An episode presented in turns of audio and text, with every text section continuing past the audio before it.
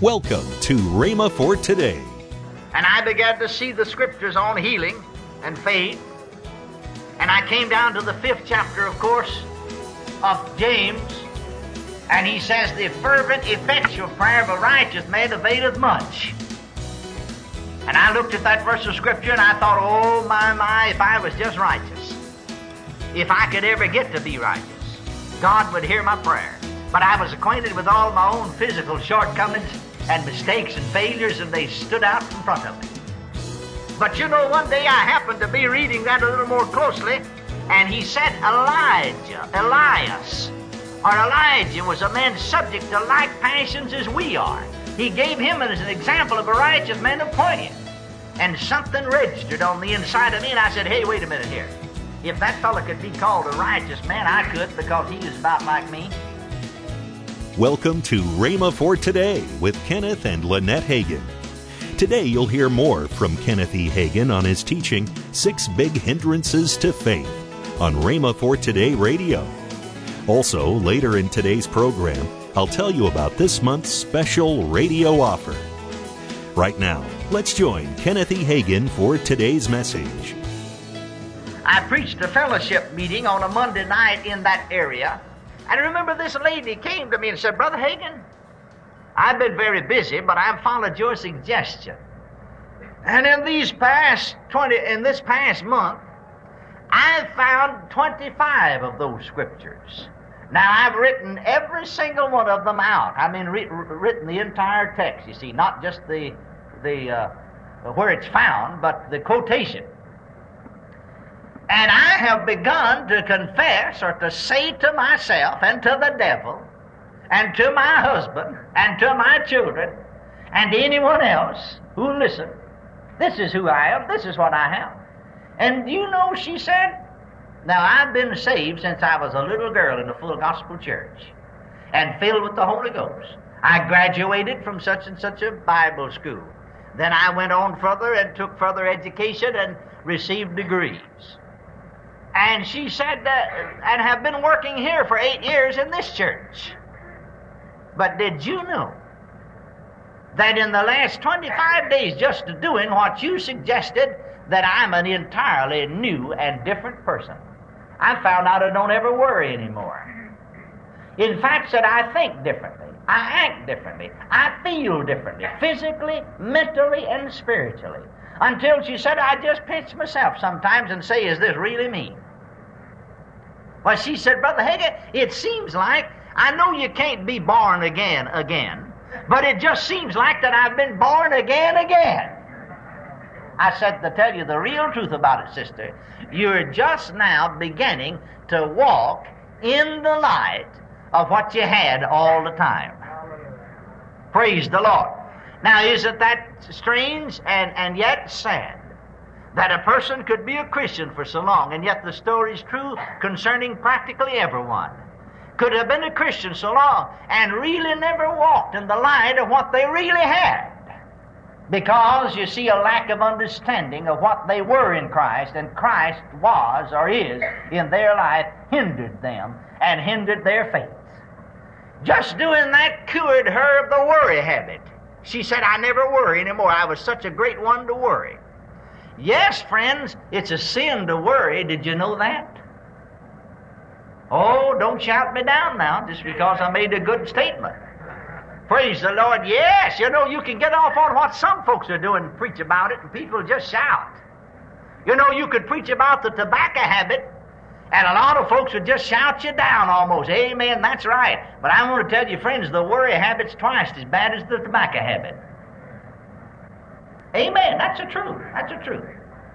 And a lot of churches I know, they wouldn't even take members in the church that had the tobacco habit, but they got churches full of them that's got the worry habit.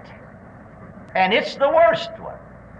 You see, tobacco will just half kill you, but worry will kill you. Fellow that uses tobacco is just, just half alive. I mean, if he don't get cancer of the lung or throat and eventually kill him, he's just half alive while he lives because he can't smell, and he can't taste anything what it really tastes like. And then besides that, he stinks. Amen. That's the truth. And so you see, it, it, it's a bad habit. We all know that. But I'll tell you, the worry habit's worse. I'm going to tell you, it was an easy thing for me to get delivered or, or rid of the tobacco habit, but I'm going to tell you that worry habit, that, that sin of worrying was the, was the hardest sin for me to ever give up. Now, some of you folks are still sinning. I know you are. I can tell by the look on your face. Come on now. say amen if you can't. If you can't, say oh me. It's all true. No, friends, God don't want us to worry. He wants us to be free from worry. I don't believe He wants us bound by any kind of habit, do you? The Bible tells us how to get free. He said, Casting all your care upon Him, for He careth for you. 1 Peter 5 7. Praise the Lord. Then, number three, third hindrance to faith is a lack of understanding of righteousness. What it is and what it gives holds more people in bondage than perhaps anything else.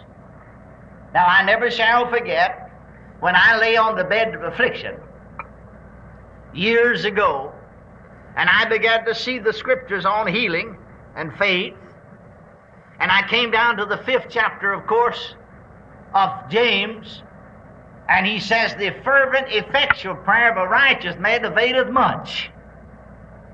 And I looked at that verse of Scripture and I thought, oh my, my, if I was just righteous, if I could ever get to be righteous, God would hear my prayer. But I was acquainted with all my own physical shortcomings and mistakes and failures, and they stood out in front of me. But you know, one day I happened to be reading that a little more closely, and he said Elijah, Elias, or Elijah was a man subject to like passions as we are. He gave him as an example of a righteous man appointed. And something registered on the inside of me, and I said, hey, wait a minute here.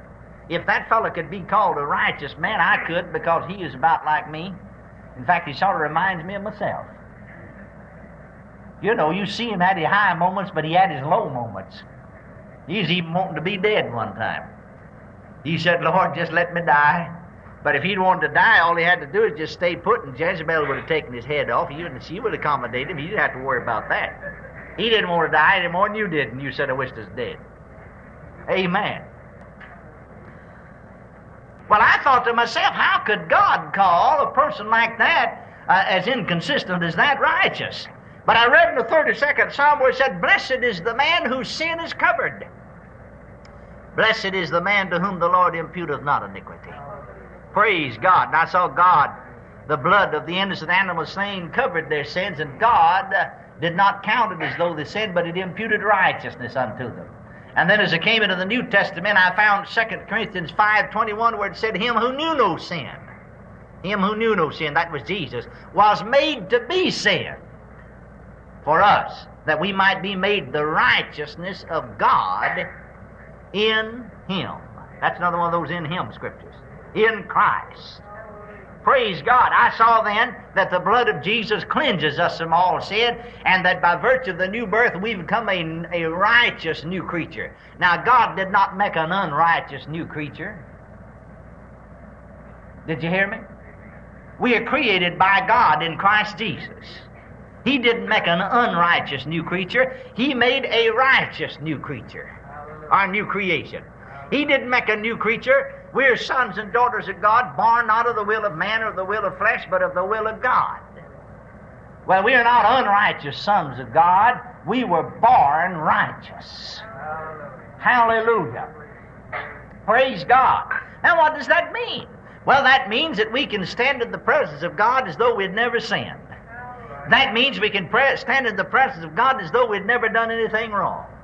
Praise God. That means, my friends, that we can stand in the presence of God without any kind of a spiritual inferiority complex, or without sin consciousness, or without uh, spiritual embarrassment, and we don't have to become tongue tied because of fear.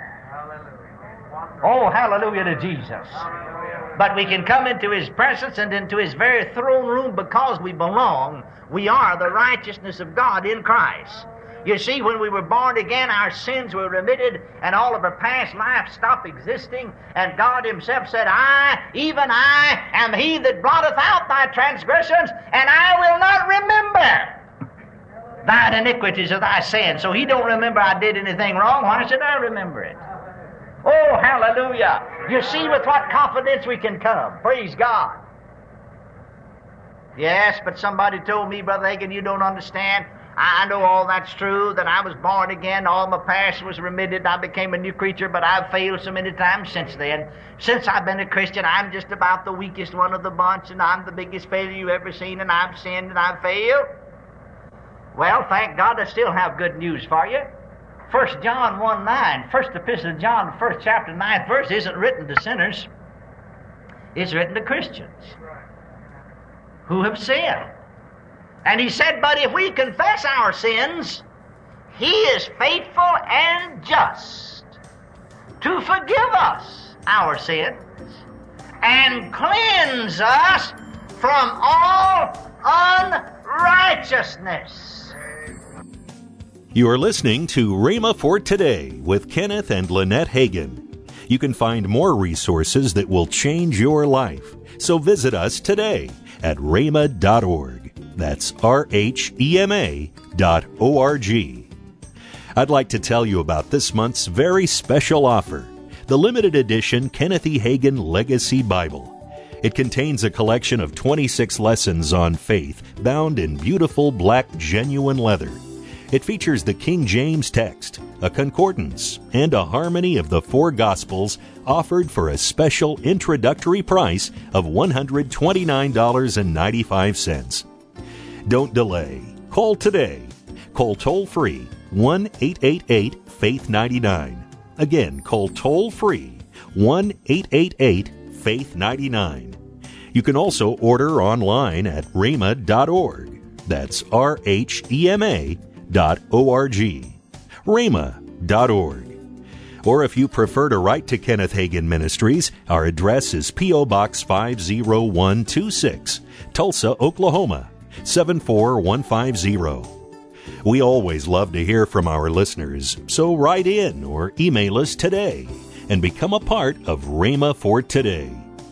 Now, let's join Kenneth and Lynette Hagin.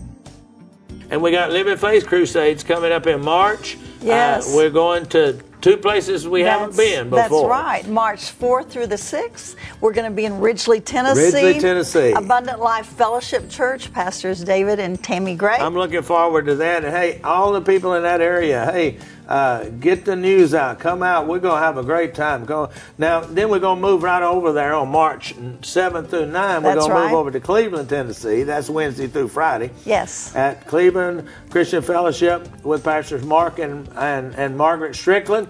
It's going to be a great time. I hadn't been in Cleveland in many, many years. That's our, right. Our good friend Norval Hayes, Hayes. lives in Cleveland. Yes. And I'm going to have to get a hold of him and and uh, and see if uh, we can get together when we get there. I think it's been about 1973 since we've been there. Yeah, I think so. Long no, time. That, it, we've seen him, but, Oh, but, yeah. but that that's the last time I've been to Cleveland. I think. I don't know. I can't. No, I've been there before. Okay.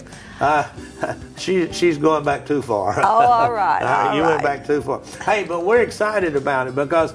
I I haven't preached in these places in years. Yes. I haven't preached in Cleveland, Tennessee in a in a long, long, long time. I've That's been right. there, but and and we've never been to Ridgely. We are looking for. We Yes. want you to come and be with us. Get the news out, okay? Tell everybody. Tomorrow on Rhema for Today, we'll continue with Kenneth E. Hagin's life changing message on six big hindrances to faith. That's tomorrow on Rhema for Today with Kenneth and Lynette Hagin.